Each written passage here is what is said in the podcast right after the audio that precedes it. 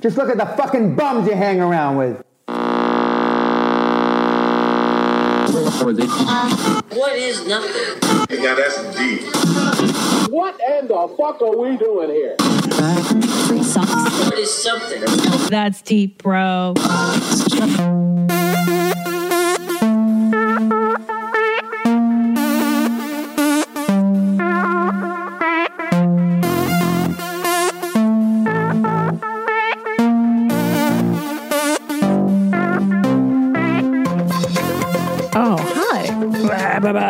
Welcome to That's Deep Bro. I'm your host, Christina P. Thank you for downloading this episode of Deep Bro. I no longer do uh, YouTube because I'm I'm five months pregnant, and god damn it, the thought of putting makeup on twice a week um, and having cameras on me is just like the worst.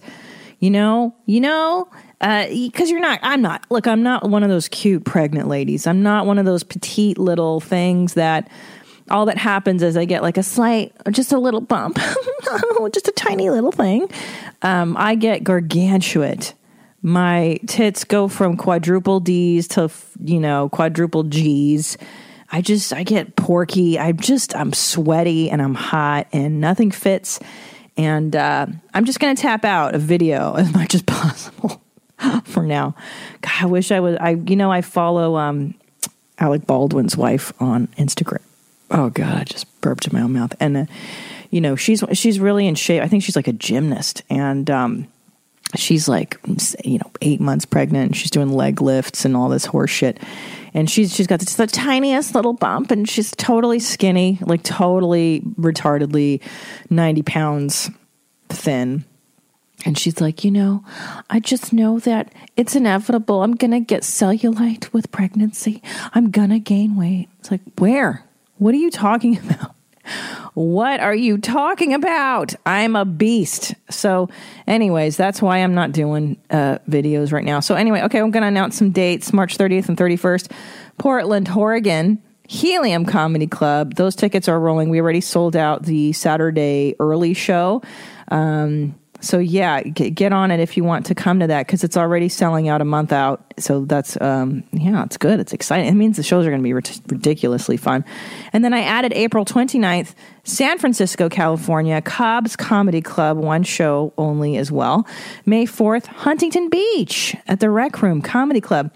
Um, I started it in Huntington Beach at a place called Martini Blues, which no longer exists, I think, because rats ate it. But that's where I did a lot of my, uh, you know, young open micer. Christina was down in Huntington all the time. And then May 9th, Oxnard, California at the Oxnard Levity Live. So get your tickets at Christina P. Online.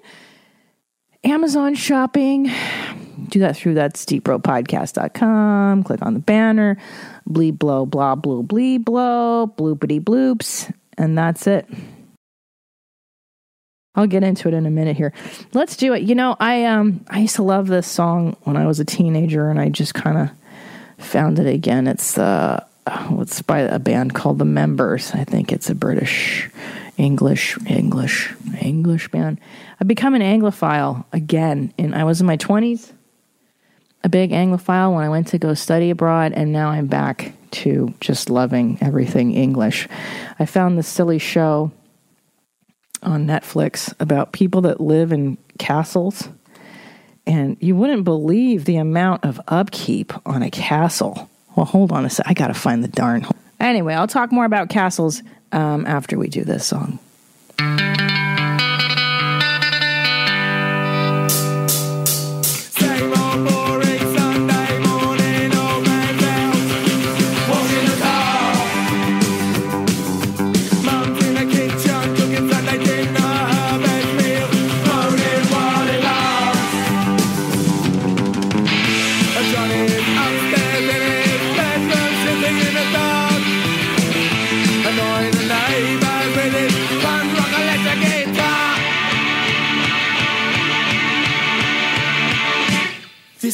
Sound.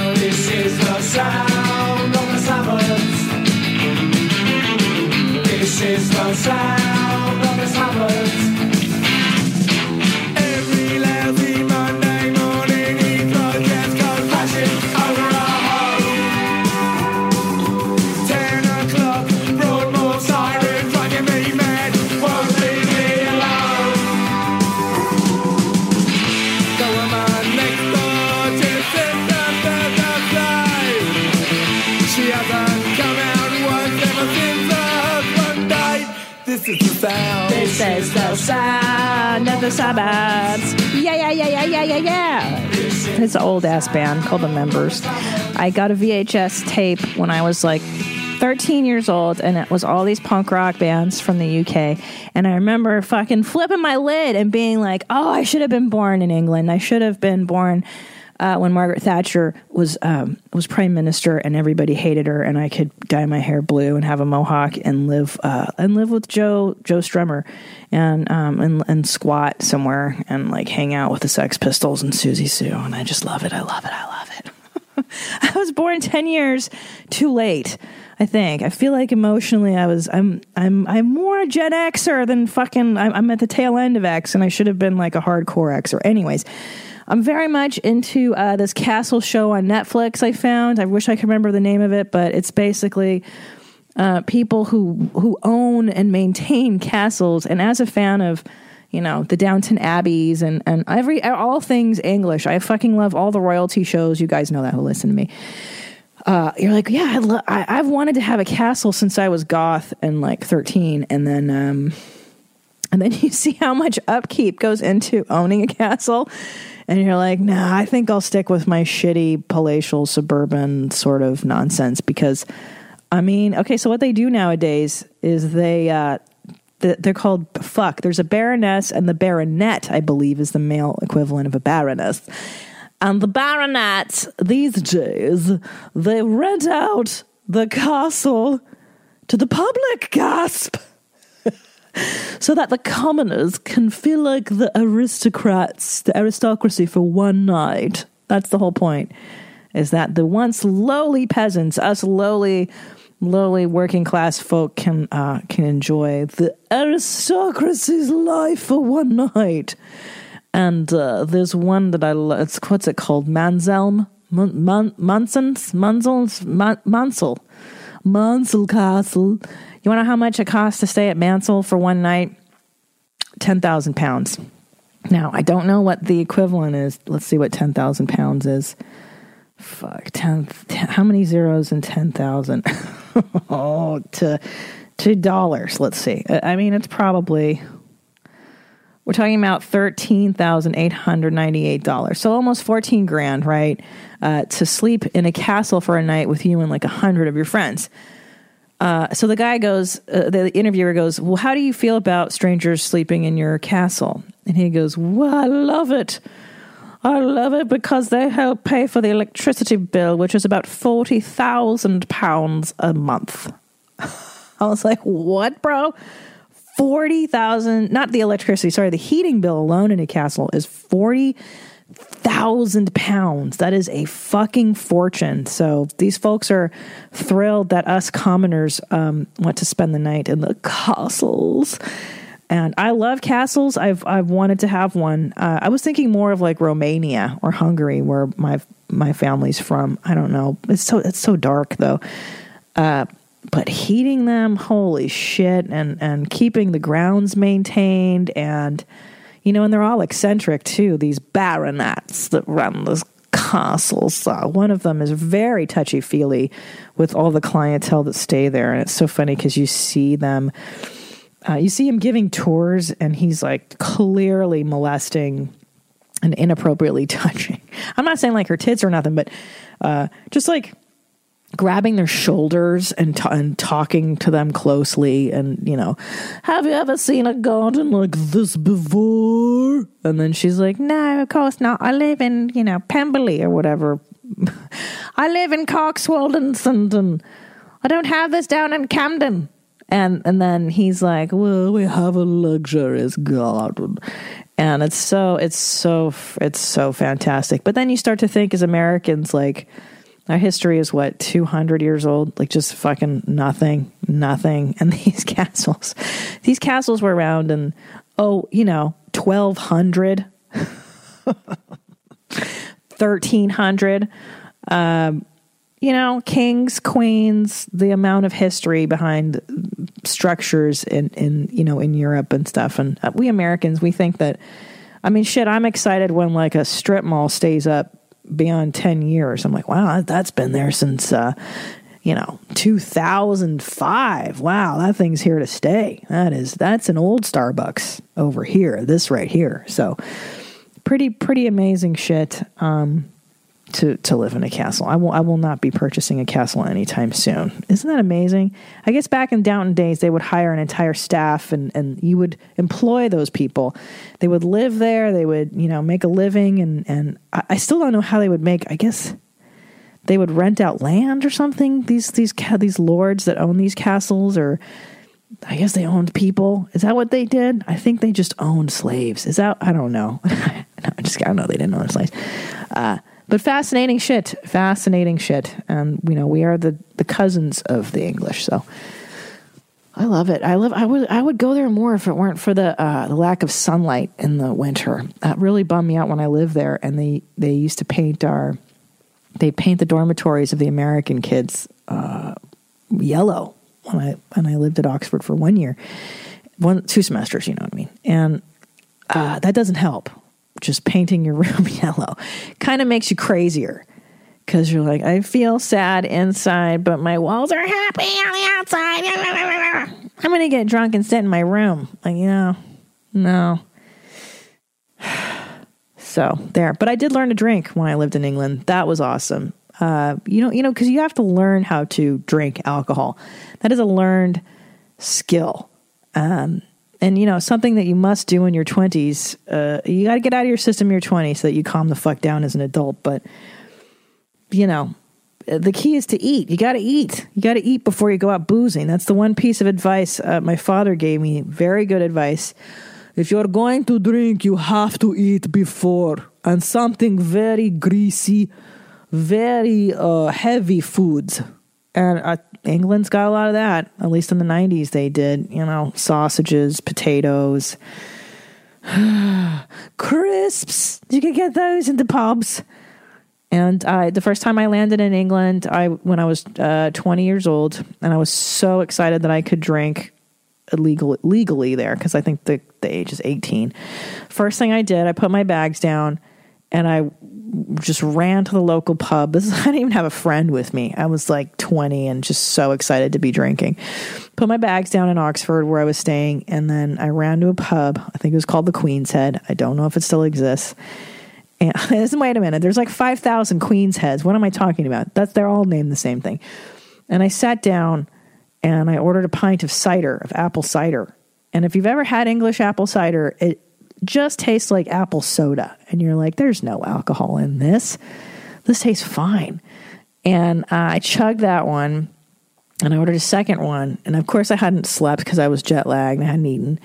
And I drank it down to second one. And back then, I weighed maybe, oh, you know, 115. And I got so ripped, dude because cider is actually the high percentage of alcohol. I don't remember the percentage, maybe 15, 13%, which is, excuse me, pretty high.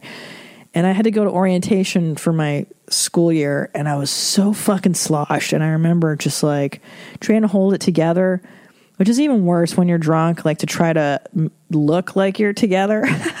you expend so much more energy. Uh, yeah. Like Tom and I were talking about it yesterday that when you're high, you know, you think everybody knows you're high, but not really. Not really. But it's all in your mind. That's where the paranoia kicks in, right? Most people aren't even looking at you. But yeah, that's how I learned to drink a year abroad in England. So thank you. Uh, that was my Oxford education, getting drunk every day. What else? Um, okay, so let's get a little bit deep on it, bros. I fucking listen. I tried to stop watching This Is Us. I tried. I looked away. I gave myself a week or two off and then, you know, it's nine o'clock, the kid is asleep, and I'm looking at my goddamn iTunes and I'm like, I, I gotta go back because I like I like the love story between um, Jack and Mandy Moore. I like Jack. I like he's so handsome, and I like how he talks out of the corner of his mouth. He's got that kind of quirking, like so American, right? So like, just he's apple pie. He's great. He's just great. I love Jack. Anyways, uh, great line in the show last night. He said, You've got to take the life. He goes, I want to take the life I'm supposed to have instead of waiting for it to show up. And that sounds really trite, right? I mean, how many times have we heard that? That you got to. You got to make things happen. You got to take life by the horn. Ba, ba, ba, ba, ba, ba, ba, ba.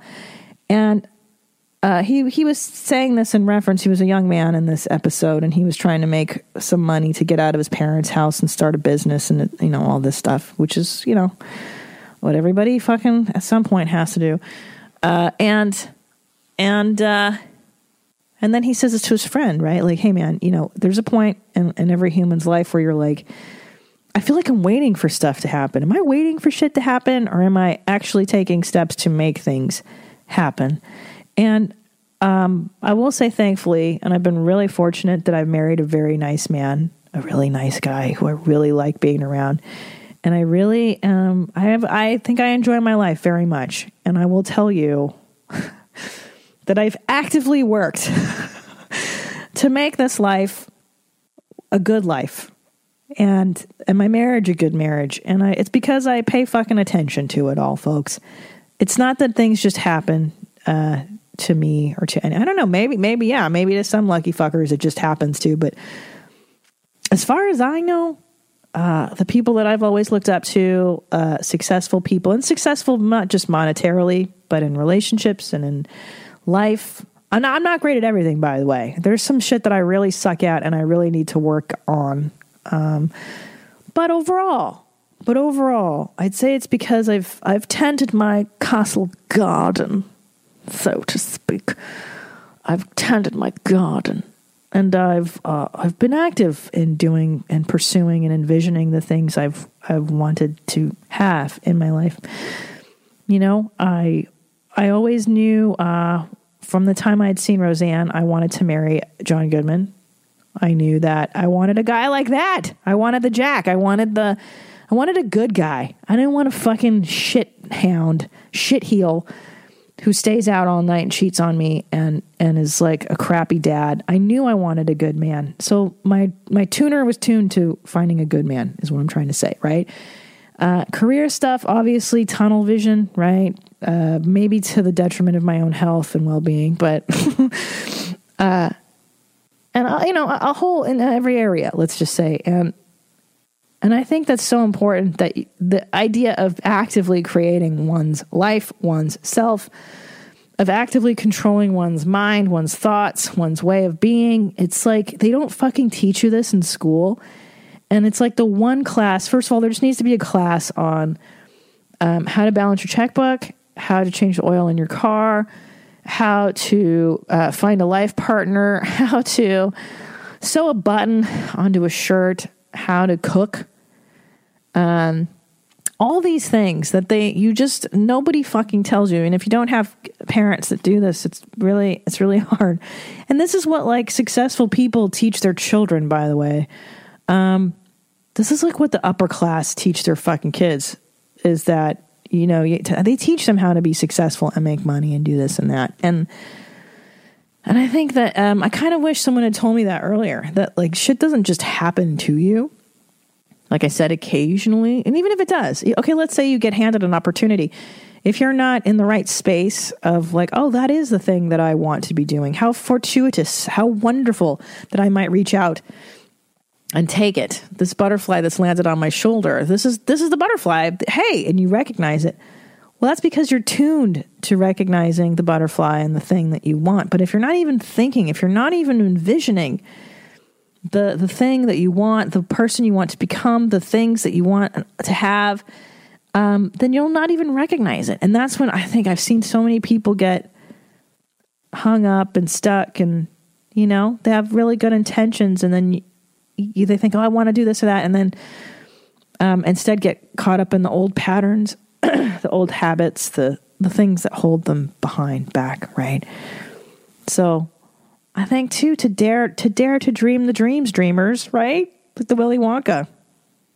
It sounds so corny. It's so fucking corny, but I think um, I have to tell you that you know honestly, I would say ten years ago, fifteen years ago, when I had the audacity uh, to become a comedian against the wish of my parents, against the uh, meaning well-meaning advice of others, right? Against the against the reason really i mean it's so stupid to want to be a comedian it's like possibly the it's like harder than being a rock star it, the, the odds are so stacked against you and I, I don't even know I don't even know how I dreamed that impossible dream, right? Of like, I'm gonna fucking do this. I'm I'm just gonna do this. And, and I think really boiled down to me failing at everything else and not wanting to do anything else. I didn't want to do anything else. I wasn't good at anything else.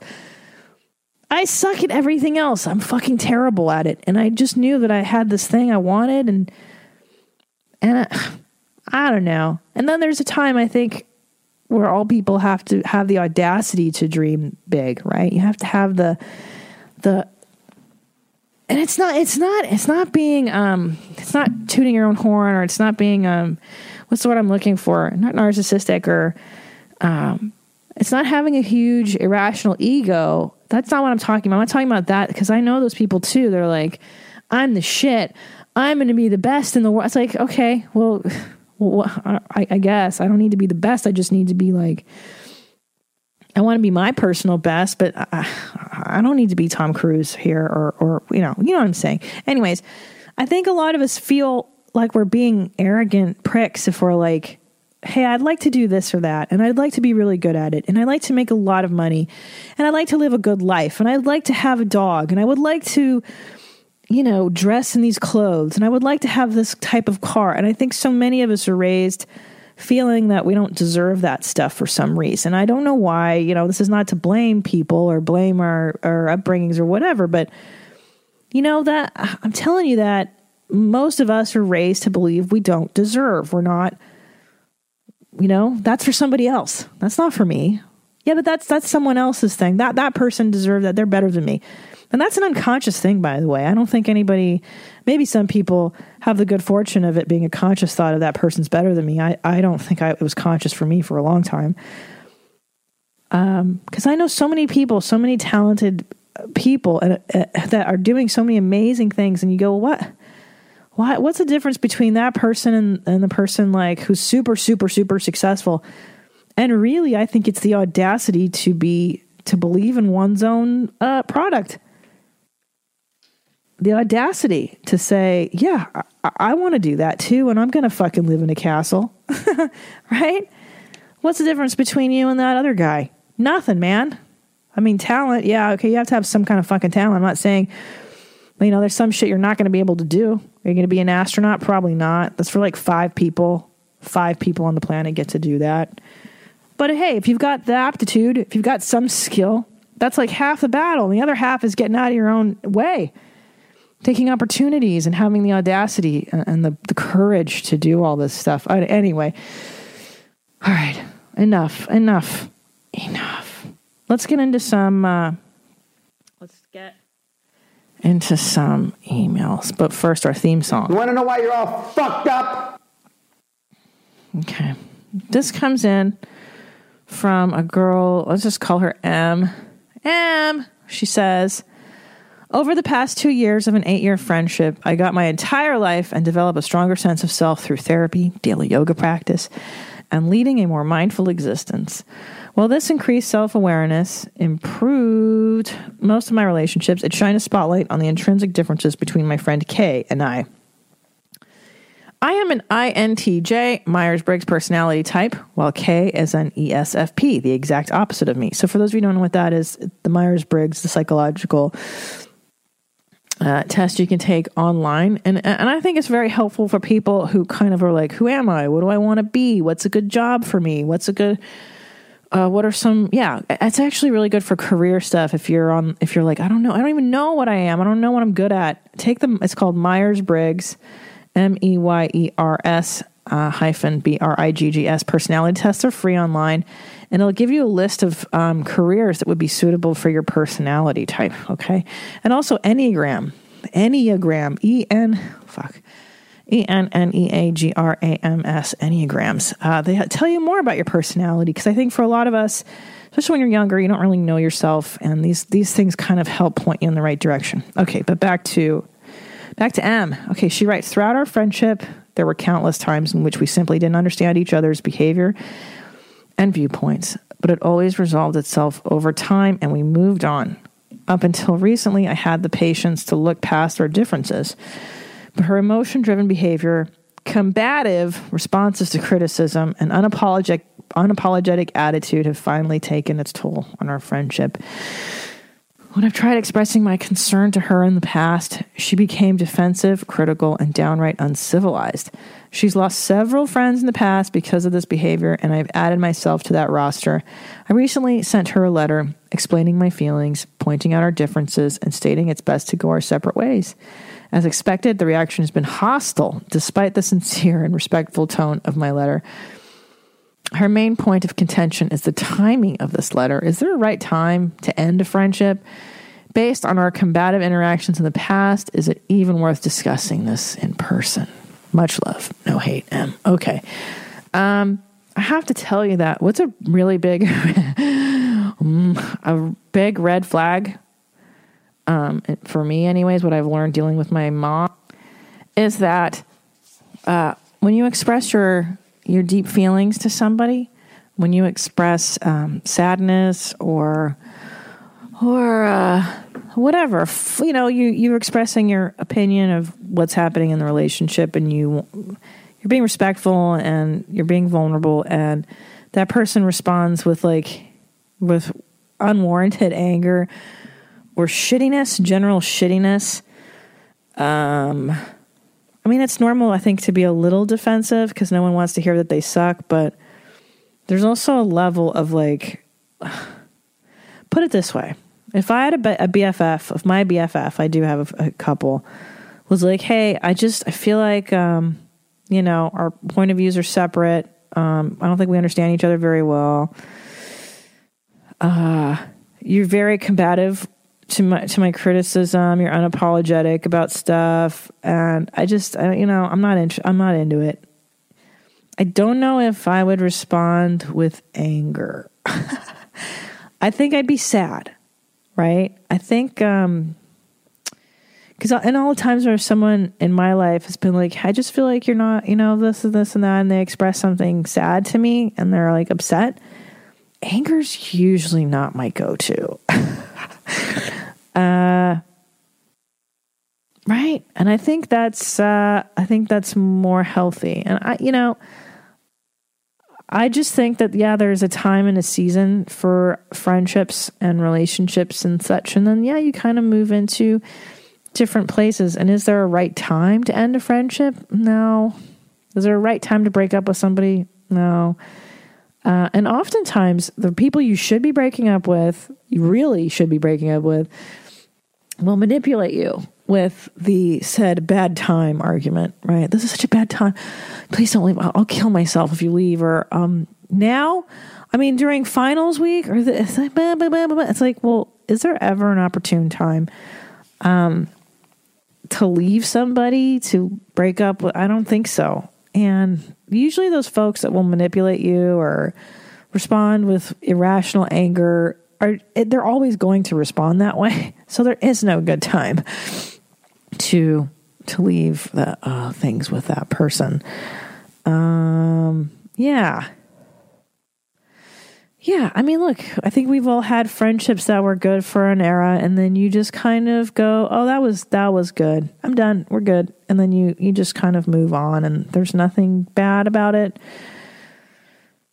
right? There's nothing bad. Um, yeah, just let it go. I, you know, I I also don't think getting into long, drawn out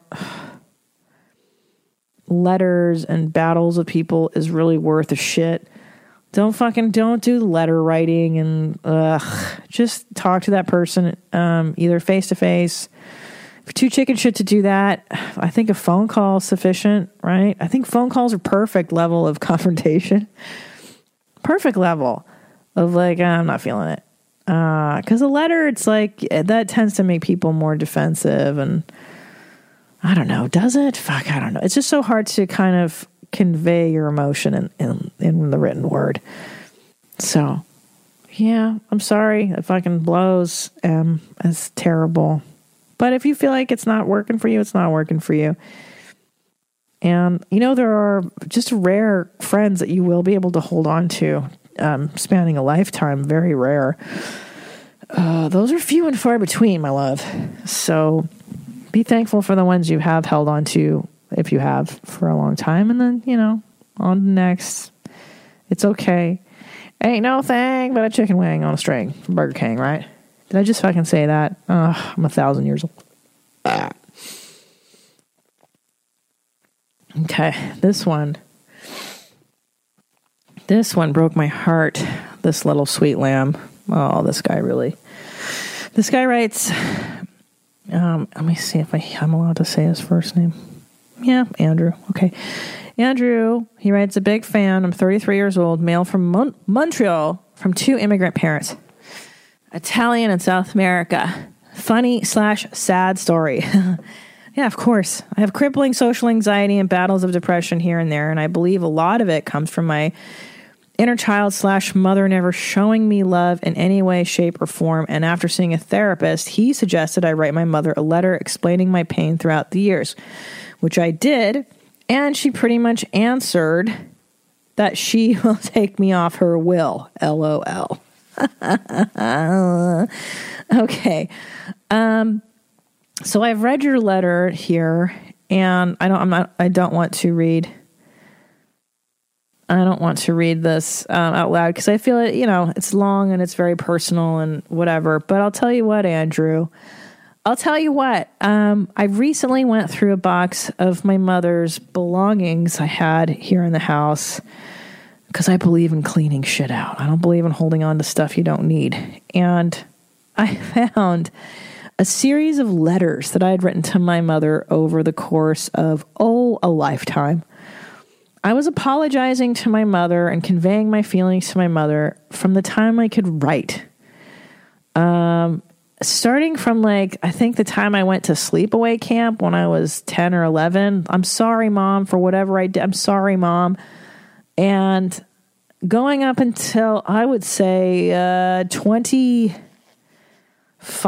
years old, I was still apologizing for something. I was still, I was still in that thing of maybe if I convey my feelings to this person, they're going to have a come to Jesus and we're going to work things out. Things are going to be better. It's something I'm not, I'm not a good enough daughter here. Something's wrong with me here, you know, because surely my mother cannot be a flawed human being. Uh, no way. Parents are perfect, right? They're omnipotent. They're omniscient. They're, they're everything. And I, I, I I've got to fix this. You know, it's my job to fix this as, as the child.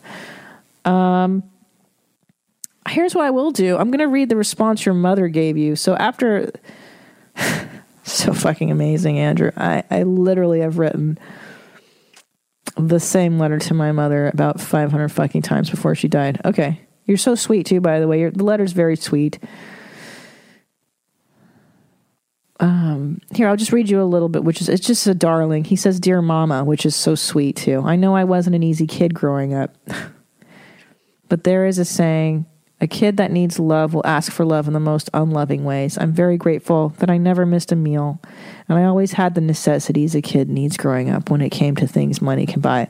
But one thing that I missed growing up was feeling loved and accepted and appreciated, something that cost you absolutely nothing financially.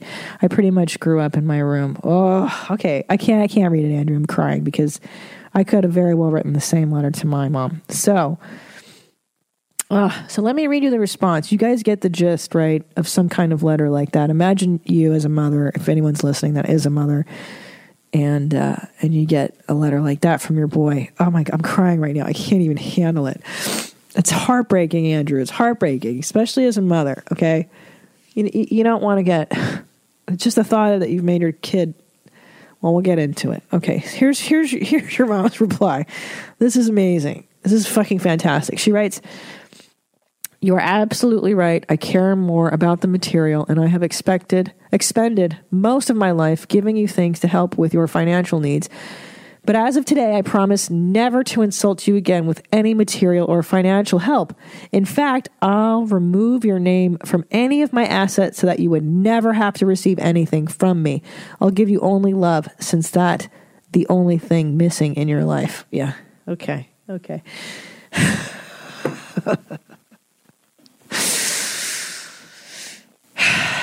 okay, Andrew. I'm going to tell you something, and it's not it's not going to be easy, but I'm going to tell you something that's going to hopefully help you out here.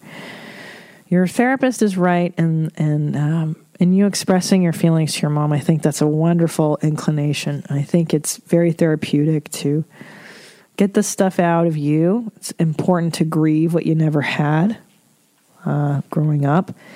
I think it's so important and, and it's great. But I'll tell you one thing, just so you know. Uh, as a mom, if my son wrote me this letter, I would be fucking beside myself with grief and sadness that I had failed him emotionally. And my first inclination would not be to cut him out of the well.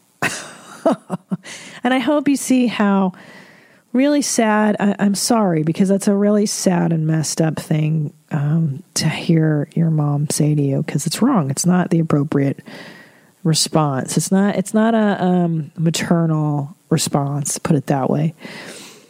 Oh, and by the way, I've received many uh, things like that, threats, and and and yes, in fact, she did cut me out of a lot of uh, stuff when she died, but I never expected any of it. So, but uh, it's not normal. It's not good.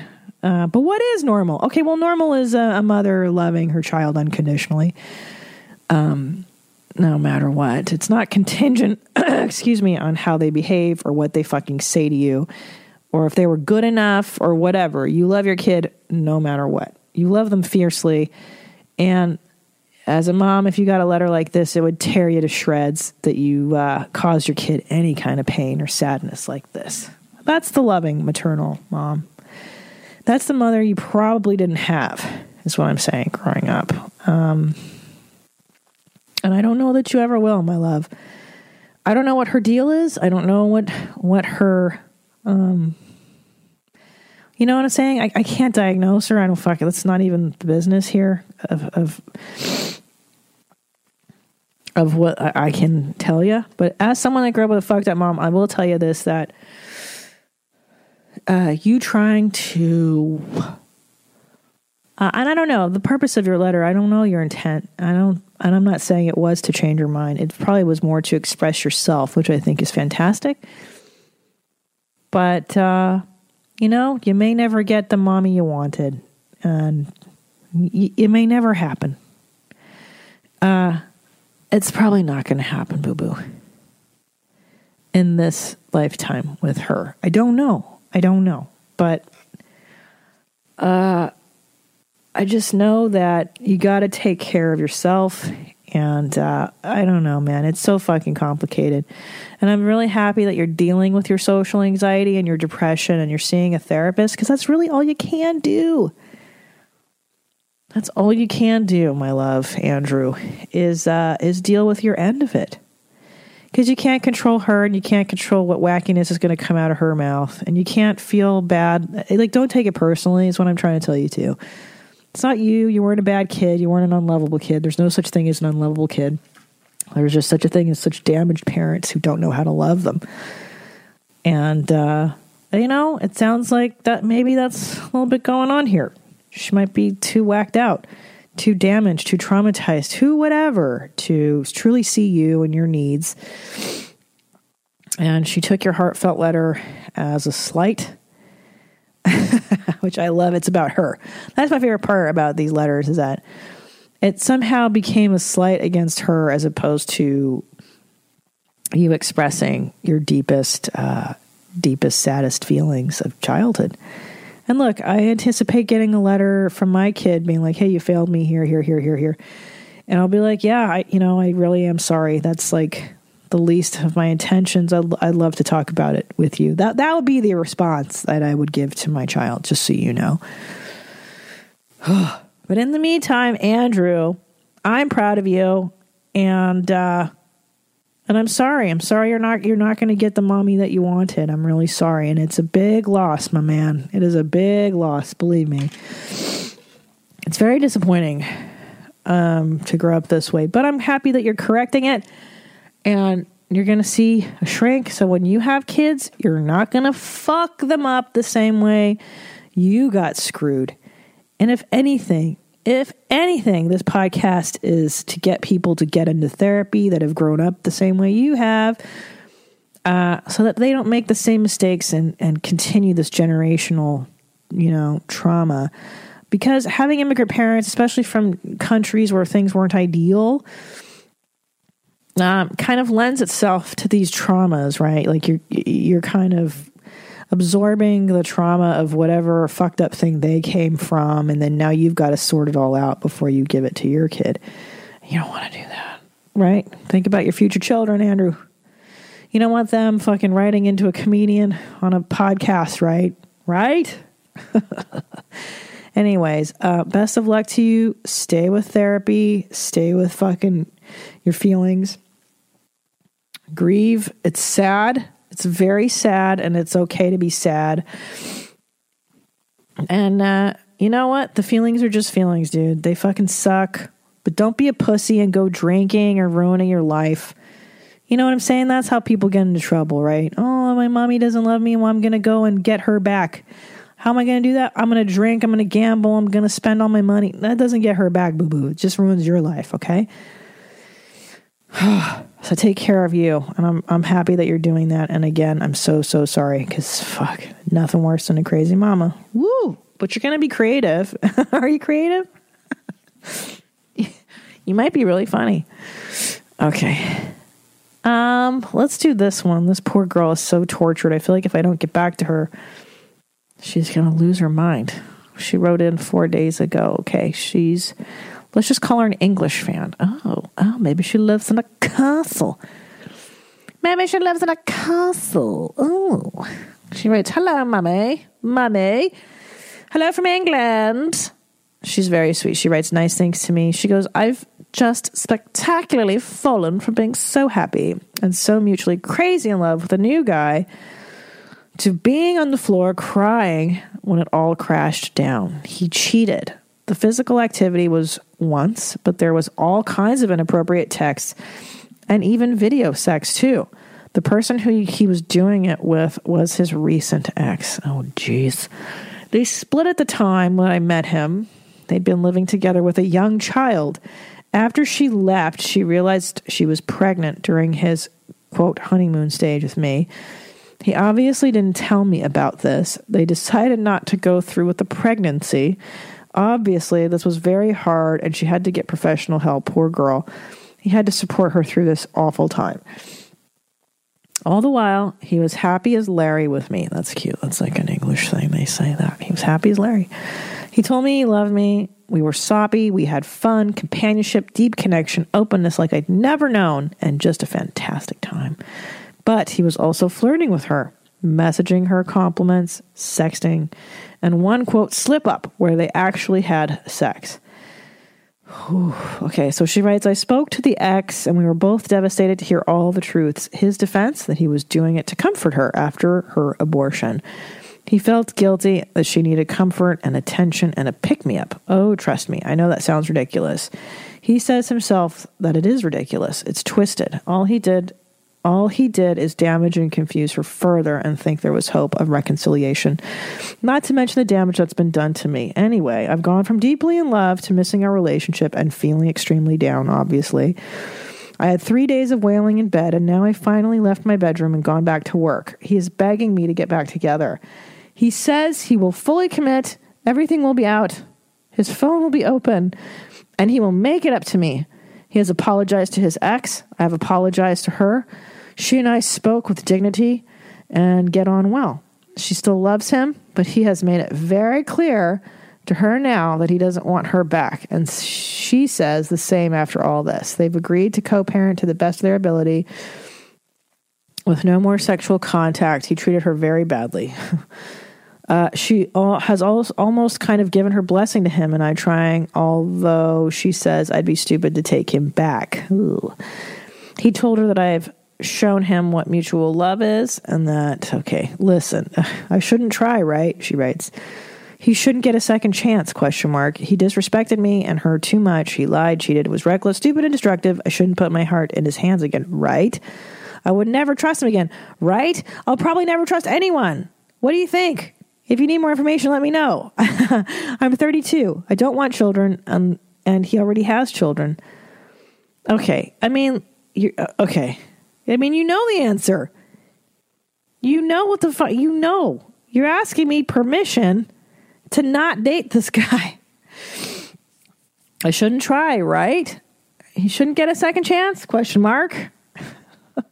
Because I think the wish is the wish is that hey, this guy's really learned his lesson, right? Yeah, yeah, yeah. I mean, yes. Okay, so he did get his ex pregnant. Okay, right. Okay. And she did have an abortion. Yeah, yeah. And then the right, he had sex with her after the abortion. Yeah, yeah. And they have a kid already. Okay, well, yeah, but he's, he's not a bad guy, right? Because he learned his lesson and he's going to straighten up and he's going to fly right. And it's going to be totally different with me from now on. Sucker. Don't you dare, English fan. Don't you dare take this piece of shit guy back. I will fucking fly to England myself and I will choke both of you out if you fucking take this guy back. And I know you're bummed out because you just broke up. Breakups suck so bad. And you're probably going to take it back. There's nothing I can say that's going to, you know, Uh, you're, car- you're going to try. Here's the thing you you can try. Okay, so let's say you try. You're going to be so distrustful of this person. You're going to be looking through his phone. You're going to be worried every time he leaves the house. You're going to be convinced that he's not in love with you. So, is it even really worth it to be with someone that's cheated on you and betrayed you? It's like, no. I mean, unless there's, excuse me, other situations, obviously, they're different. But, but this one, this particular one, sounds like fucking shit, man. And uh, I don't know how he is. You're 32. I'm assuming he's close to your age, in which case, uh, what? he's really immature. Unless he's in his 20s. That sounds like some behavior of a 20 year old, which would make sense. But listen, the guy's a fucking shitbag. And here's one thing I've heard that the saying that really makes sense to me is that past behavior is a good indicator of future behavior, right? So whenever you're looking at a partner or a business partner or whatever, whatever success rates in somebody's career, past past results, past uh, behavior generally dictate the future behavior, okay? Unless some guys unless there's mental illness or an accident or something someone bonks their head, they're going to be consistently who they are uh, behaviorally unless like I said some big major change.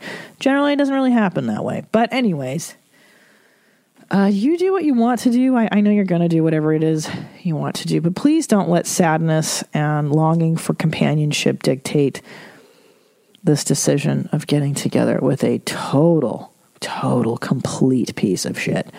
Because believe me, no matter how he comes to you and he, I'm so sorry and I've learned, yeah, yeah, yeah, yeah, yeah. Okay, well, then give it a year give him a year off or, a mo- or whatever time uh, to prove to you that he's a human being. But I don't fucking think so. And uh, as far as I know, on your little island, there's lots of other people to fuck and to date. Like so many other people, so many other guys, so many other guys, and they're pretty cute. And uh, they won't do this shit to you. There's so many other people. And if this guy's your soulmate, uh, you better fucking reevaluate what you think a soulmate is. It's not somebody that cheats on you and gets chicks pregnant. It's just not, dude. And I would invite you, my love, my English fan, to just take a look at yourself and go, why am I attracted to this POS? Because when your picker's off, right, we were talking about the picker in the beginning, right? Your frequencies. If you know what you want, you want a good guy, let's say, then why on earth would you pick a cheating boyfriend? I'm telling you, it's okay. For instance, if this fucking guy came on my radar, dude, I can smell these shit bags a mile away. I can smell these guys, man. These cheaters, these fucking bullshit artists. You know what a bullshit artist does? I'll tell you. It's the guy you meet at the bar, especially when you're younger. And the guy's totally, as you English say, chatting you up. And he's like complimenting, oh, girl, I've never met anybody like, girl, you're the best thing that's ever happened to me, right? You're so pretty, girl. You're so this and that. Uh, Like, they know all the shit to say to you, and it's so gross. And some chicks fall for it. That guy, the guy that is like, they, uh, the whirlwind romance in the beginning, right? You ever have those guys that like everything happens really fast with them? And they just they're so in love with you right away and wow, we're so connected. You're like, wait, we've only been dating for a week. That's a really big red flag. Run. Run from that guy that's like, I want to marry you, and it's only been like a day. That's fucking weird. So yeah, your picker's off, dude. Why why do you like this douchebag? Why are you so hung up on getting this fucking creep salad back into your world? You sound like a nice girl. You sound like a smart girl, and uh, you deserve way better. Uh, yeah, I don't know. There's so many other people. Just go fuck somebody who's not going to cheat on you. There's so many other people to fuck. Anyways, I hope that um, I hope you find somebody better. My English fan and you're 32 like you're still young you're not fucking this is you know what i mean don't worry about finding another guy you're gonna you're gonna you're gonna and find a good one there's so many good ones out there there are. There are so many good dudes out there.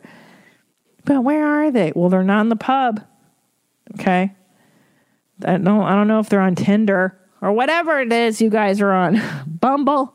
I don't know. But they're out there. Go find a good one and go fuck him. Give him your heart, not the douchebag that's already crushed it. Because he's going to do it again. Okay? Anyways, I love you and I will date you. I'm just kidding. I can't date you, silly. I'm married. Anyways, write to me. That's Deep Bro Podcast at gmail.com. I got to wrap it up. i I've been sitting here. I haven't even told you this. I put on these Pilates pants that I bought early in my pregnancy, and they're so small now and tight that I've had to roll them down to my knees. And I'm sitting here in my underwear with my stretchy Pilates pants at my knees. I've been doing, I've this entire time I've been talking to you pantless, just so you know. Okay, so enjoy that. Until next week, that's been Deep Bro. And uh, have a good week, bros. Take care of yourselves. Love yourselves. You're intrinsically valuable. You're a fantastic uh, being of light and of God and whatever, if you believe in that shit. Uh, you're worth it. You're worth all of it, and you can have the stuff you want because you deserve it. Okay. Uh, until next week, that's been D, bro. Fuck. Now what? I don't know. Philosophize with. Philosophize with.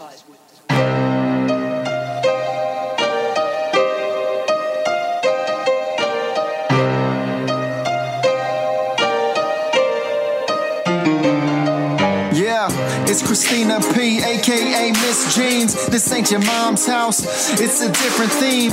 Gotta be critically thinking. Like you caught up at a cocktail party, odd thoughts start to sink in. John Locke, or was it Socrates? Aristotle or Plato, maybe Hippocrates. Got us talking all properly, topically. Just a comedian discussing these philosophies. Serious questions, silly people. What's that? What's that? That's deep, bro. It is the ultimate metaphor for life. And you know what that is? What? That's deep, bro. That's deep, bro. That's deep, bro.